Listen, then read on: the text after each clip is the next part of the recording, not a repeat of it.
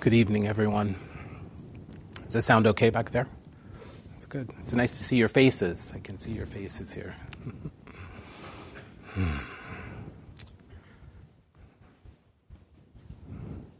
so, when I began my practice, I began with the Thich Nhat Hanh, Thich Nhat Hanh's Plum Village Sangha. And I was given a name in the Sangha that translates in English to peaceful or joyful gardener of the heart. And I hadn't much particularly thought of myself as being peaceful or joyful at that time.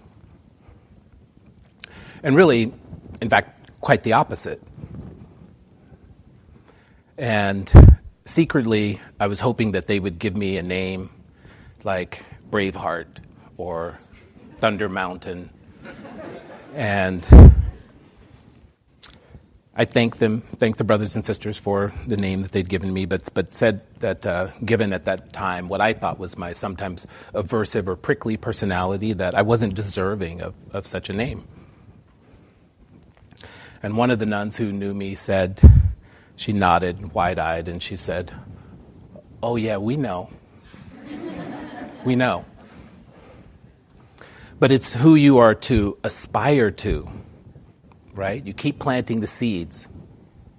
You water them, bring them to the light of awareness, and you will grow into your name.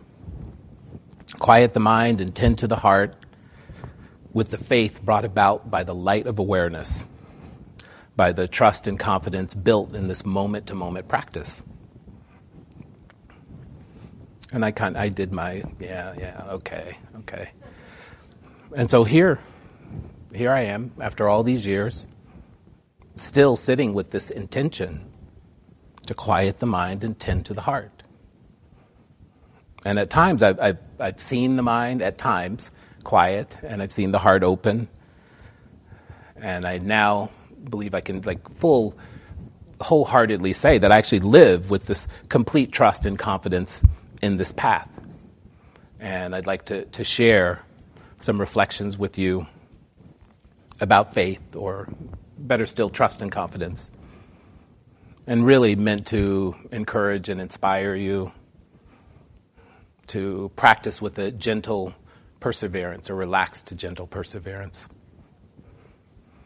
And I believe the heart does actually know its own terrain. The heart mind knows its own terrain, it remembers.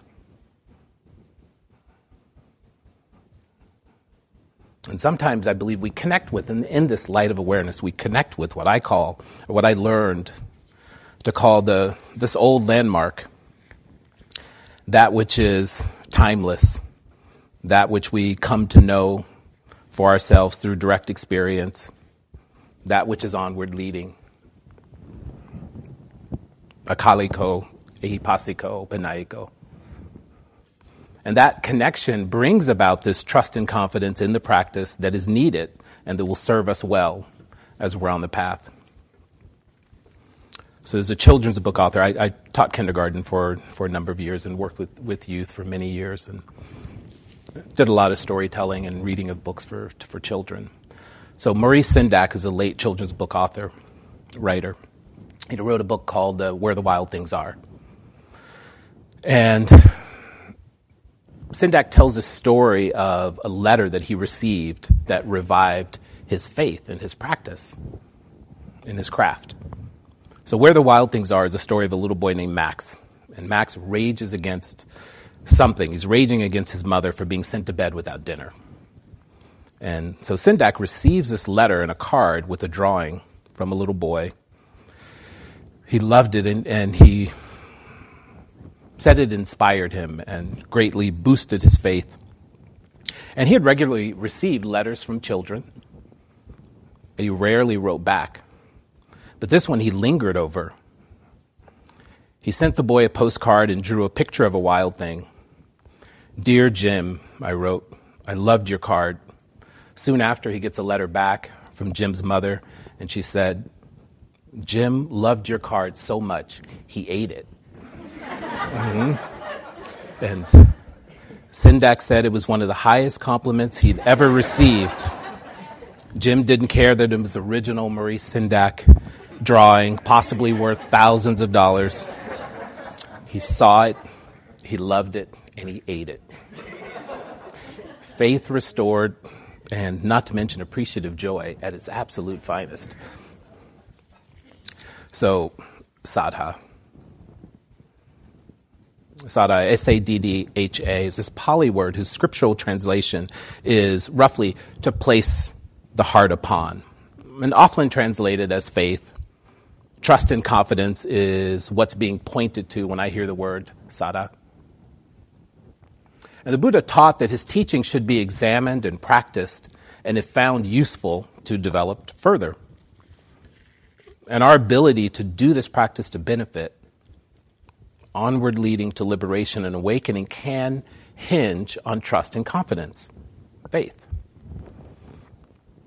This trust and confidence is known to us in the steadiness of coming back to the hall to take the seat, the steadiness of coming back to the breath, the steadiness of noticing old stories, habits, patterns. It's known in the arising and passing of sensations and knowing contact at the sense doors. It's known in the opening of the heart. It's known in the sense of awareness imbued with compassion. And it's all done through direct experience and moving at the speed of trust. And this sets the heart mind in the direction of wholesome states with which a relaxed effort and gentle perseverance of practice begins to stir the heart mind to be responsible for what it's doing. Trust and confidence then become the sustaining energy that keeps us moving along the path. Now, when we're talking about faith, we're not talking about blind faith or belief in something without any basis at all, but rather we're talking about a faith that arises from direct experience and understanding of the Dhamma. This faith is based on our own experience and the insights that we gain from it. And faith can be thought of as trust in the process, process of the practice, and then the potential for liberation that it offers. And when we have faith in the Dhamma, we're not looking for quick fixes or instant gratification. Instead, we put in the time and the effort that's required to cultivate these qualities of mindfulness, wisdom, and compassion. We're inspired to continue practicing even when it's difficult, when it's challenging, and when we're not seeing those quote unquote immediate results. It doesn't mean that we blindly follow a teacher or a tradition without thoroughly checking it out, questioning or investigating. Instead, faith is, this, is, is combined with wisdom, which allows us to discern what is true and what is not, and to investigate the teachings for ourselves to see that they are in line with our own experience. Do not believe anything just because I said it, because a great elder has said it, because you've read it in a sacred text. Put it into practice. See for yourself what is true. The words of the Buddha or really, this is a paraphrasing of the words of the Buddha from the Kalama Sutta, where he advises that the words of the wise should be heeded and taken into account, but that one's own direct experience should be called upon in a personal testing to identify those truths which verifiably reduce one's own dukkha.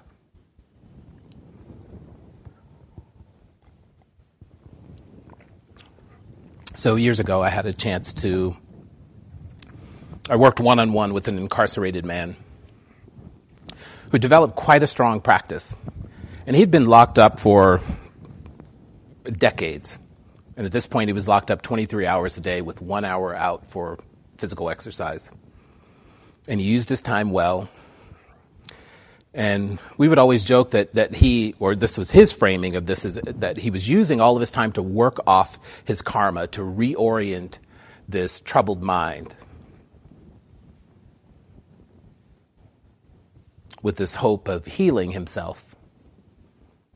And so we worked on the, Anapanasati Sutta. And he memorized and wholeheartedly took up the practice of these 16 steps in the Anapanasati Sutta. And he spent actually years doing this, just doing that. And it was really one of the more lovely and profound expressions of practice that I've ever witnessed. And so we would meet via phone and via these handwritten letters. And we discussed these words of the Buddha the beauty and value in absorbing the Dhamma in this way. The wonder that we both had in knowing some of the context and backstory in which the Buddha gave this teaching. The environment, the venerables that were present, and we would read the sutta over the phone, committing it to memory, trading off call and response, and regularly practicing these 16 steps. And because of our really unwavering commitment to each other and to the continuity of practice, the seed of faith took hold and bloomed as we both gained great trust and confidence in the practice, really staying the course. And we began to notice the arising of this felt sense of metta and mudita each time we met and afterwards, as we would read and listen to the Dhamma together. He would close his eyes and allow the Dhamma to be to flow, to be heard, to be known in the heart, mind, and body, allowing it both to wash over and absorb in contention with nothing at all, wanting nothing, just this deep listening of the Dhamma.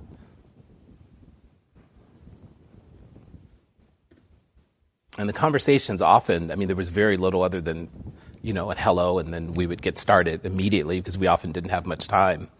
And so typically, you know, I would get this call that said it was a collect call from uh, California Corrections, and he would pop onto the phone, and immediately he would start in after I said hi.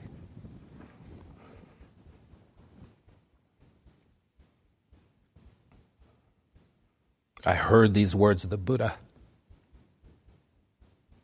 One time when he was staying in Savatthi, in Jeta's Grove in Anathapindika's Park, with many well known and established disciples. There was the Venerable Sariputta, the Venerable Mahamoggallana, the Venerable Mahakassapa, the Venerable Mahakaccana, Kotthita, Kappina, Chunda, the Venerable Revata, and Ananda. And on that occasion, the senior monks were teaching and instructing, some 10 and some 20.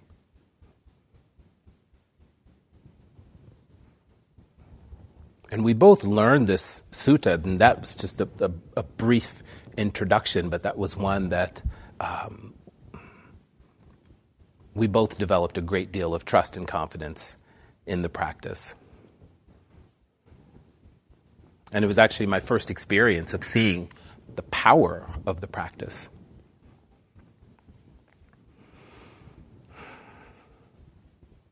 So, another illustration. So, on Friday, March 13th, 2020, I came into the hall at the Forest Refuge. I was sitting, sitting there, and I took my seat, as I'd done almost every day for a little over a month. And at some point during the day, a note with multiple arrows I'd noticed was positioned, multiple arrows, arrows positioned around it on the, what, on the whiteboard, asking all the yogis to come into the hall at 7 o'clock.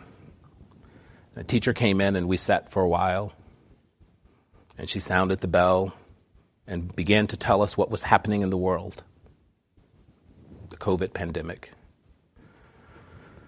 Which, when I was at home in the beginning of January, was only thought to be in China and was now worldwide, and many folks had died, and the borders were to most countries were being closed, and we had, hadn't had any of this news.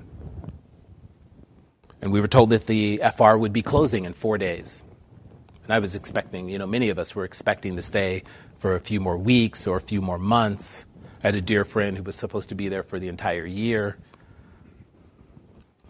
And for the first time, several of us had made eye contact and we were communicating via facial expressions and hand gestures, and there were audible gasps in the room. And I immediately felt this instant worry and wondering about friends and family. And there was this palpable sense of, of great fear and anxiety, sadness, confusion, restlessness, and the mind wanting to latch on to all of these things. And it began to create stories. Stories in the mind were already being fabricated. And instead, it took a couple of moments, and there was a deep, audible breath that I had and I felt the arising of compassion. And it was almost a choice point right there. Believing these stories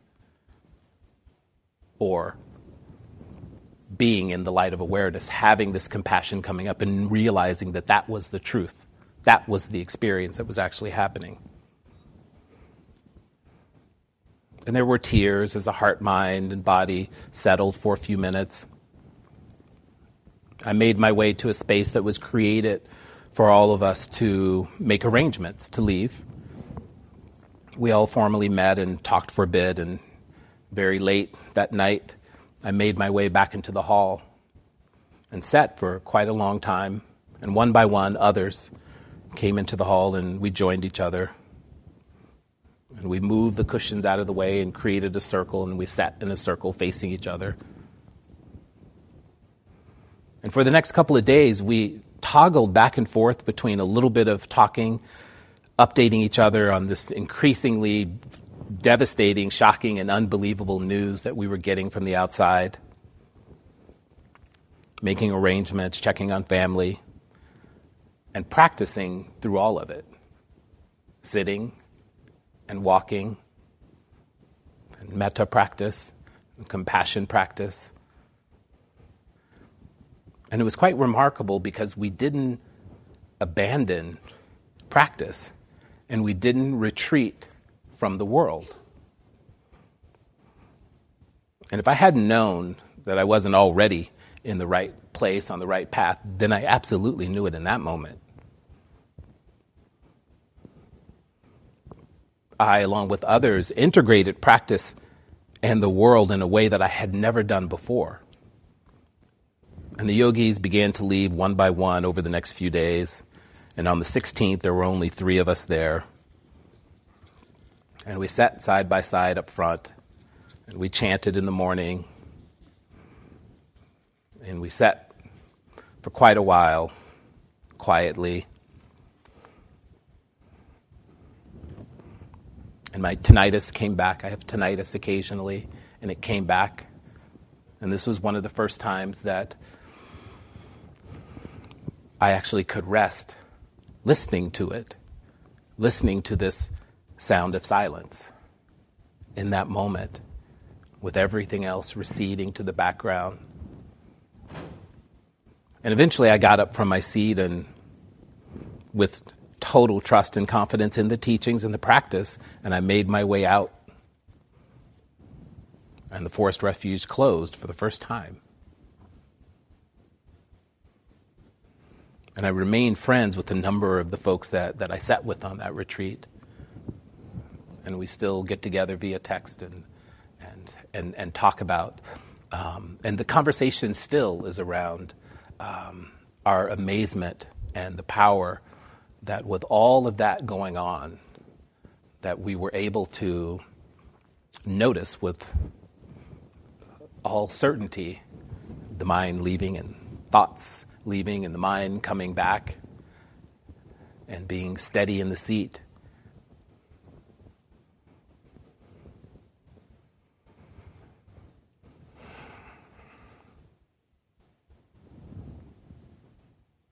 So, one last example.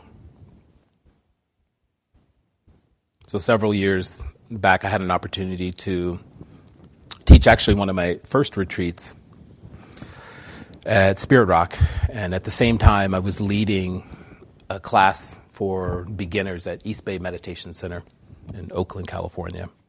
So I was driving from Spirit Rock into downtown Oakland. And I arrived at the center this day, and it was a massive protest about to take place. And there were a few thousand people that were there at the protest And I didn't know that there was a protest happening, and most of us didn't, didn't know that. And it was suggested that we cancel. There's a protest is downtown Oakland, the center's downtown Oakland, and it was pretty much surrounded by thousands of people. And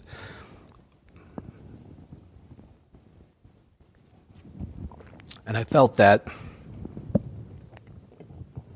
if the practice couldn't hold this, I actually didn't want to be a practitioner.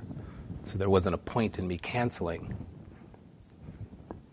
And from my seat at the front of the room, I could see helmets and batons.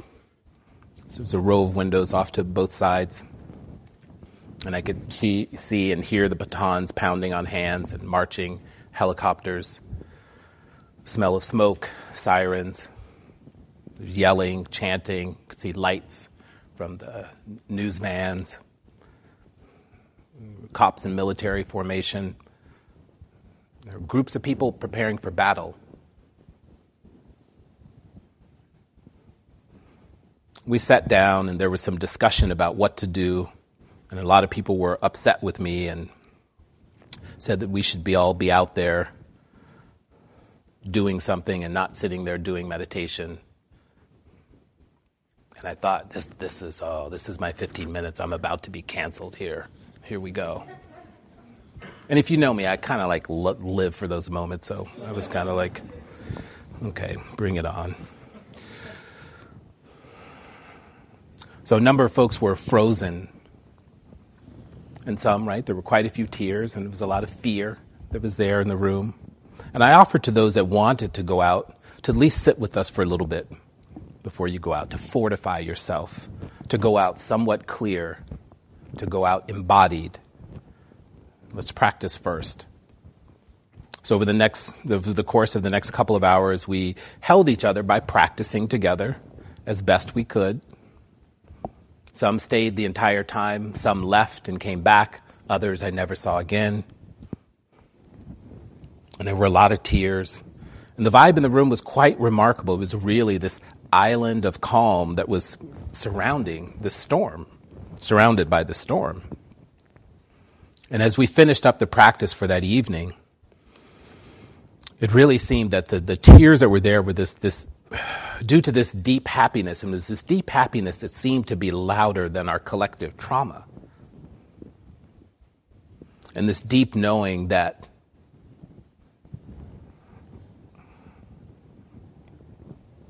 such is this life. This is, this is what happens. This is, this is the human experience. This is what happens to us.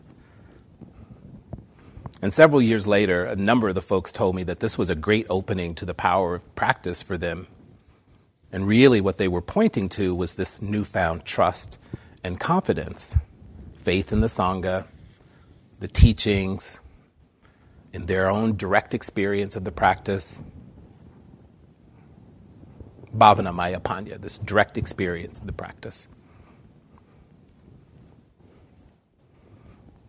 So every, every moment of mindfulness can be this confirmation of faith, of trust and confidence in ourselves and our practice, onward leading towards awakening. So I left soon after closing up shop, not knowing that there was a, now a curfew in place, and I was stopped a few blocks later.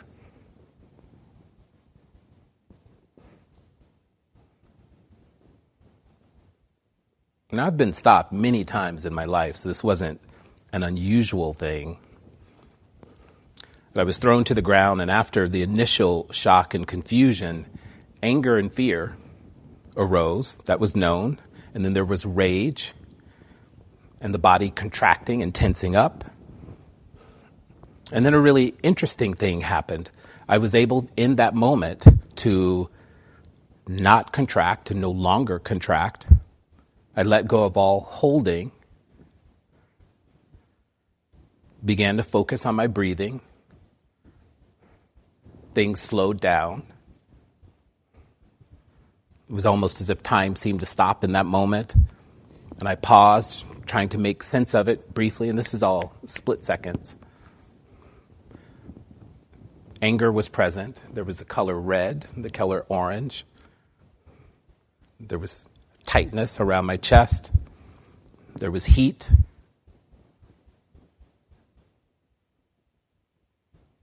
There was pulsing.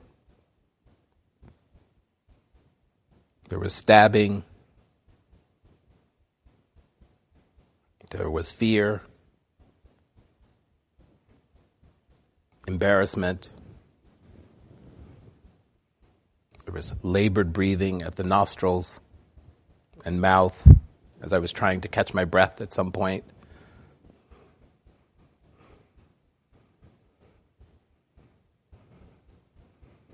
There was sweat running into my eyes. And I briefly had this thought of, God, I wish I had eyebrows. that actually happened. there was stinging. I could feel the weight of another human foot on my back. The asphalt digging into my skin. And there was this experiencing the full range of thoughts, emotions, sensations, fully present and aware with this almost turned within monitoring of the heart, mind, and body. And all before being able to say anything, they let me up. They told me to leave. And as I walked away, I made eye contact with the officers, and they were in these crouched down positions, hands on guns. And I saw what I perceived to be agitation and anger, fear, anxiety. And I lightly touched my chest, my heart, and I took a few full, deep breaths. And in my mind, I said, I'm okay. I'm okay. And you know what? In that moment, I was okay. I was truly okay. I was clear. I was balanced. I was in my body. I could feel my feet in my socks. I could feel my weight on the earth. I could feel the cool evening air on my skin.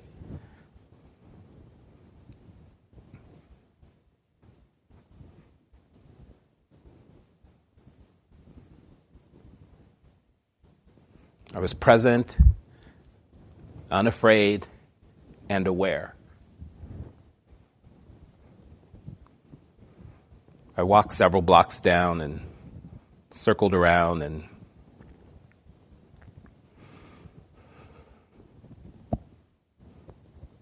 true to my not really paying attention to authority, I turned around and decided to join the protest.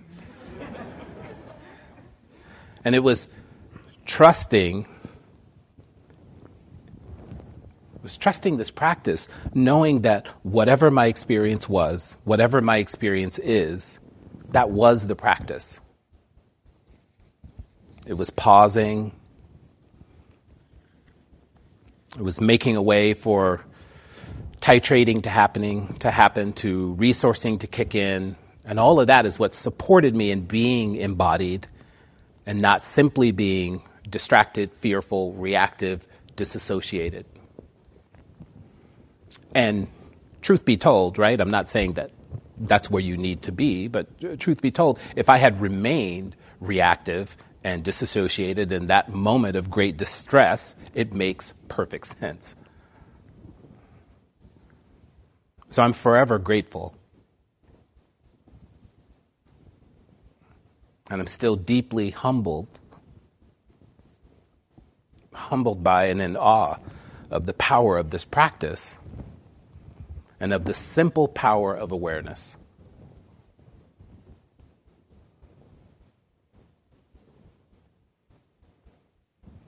Sumajan Sumedho.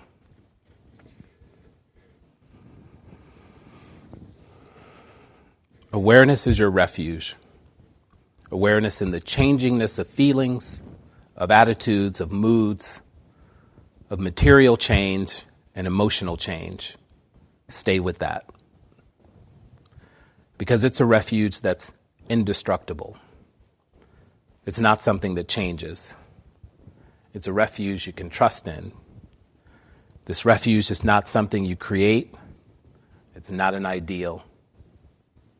It's very practical and simple, but easily overlooked and often not noticed. When you're mindful, you're beginning to notice it's like this. Awareness is your refuge. Awareness of the changingness of feelings, of attitudes, of moods, of material change and emotional change. Stay with that. Because it's a refuge that's indestructible. It's not something that changes.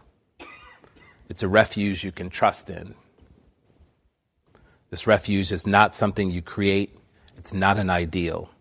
It's very practical and simple but easily overlooked and often not noticed.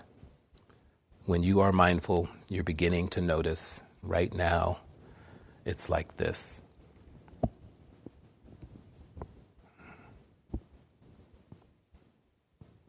So let's sit for a moment, allow the words to wash over you. What's helpful and supportive and resonate, then it'll be there, and what wasn't will quickly go away.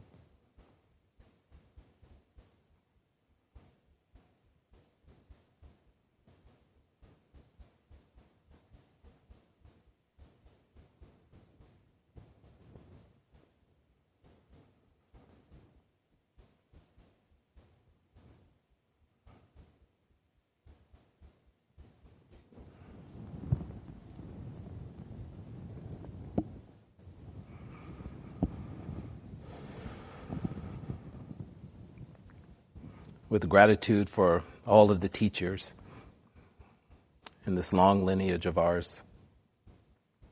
May the merits of this practice benefit all beings and bring about peace.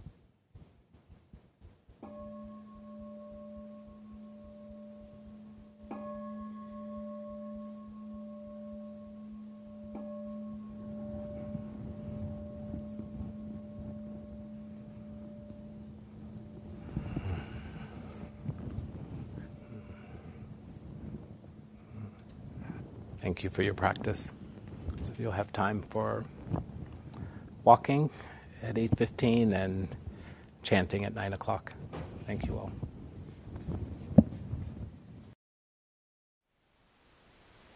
Thank you for listening.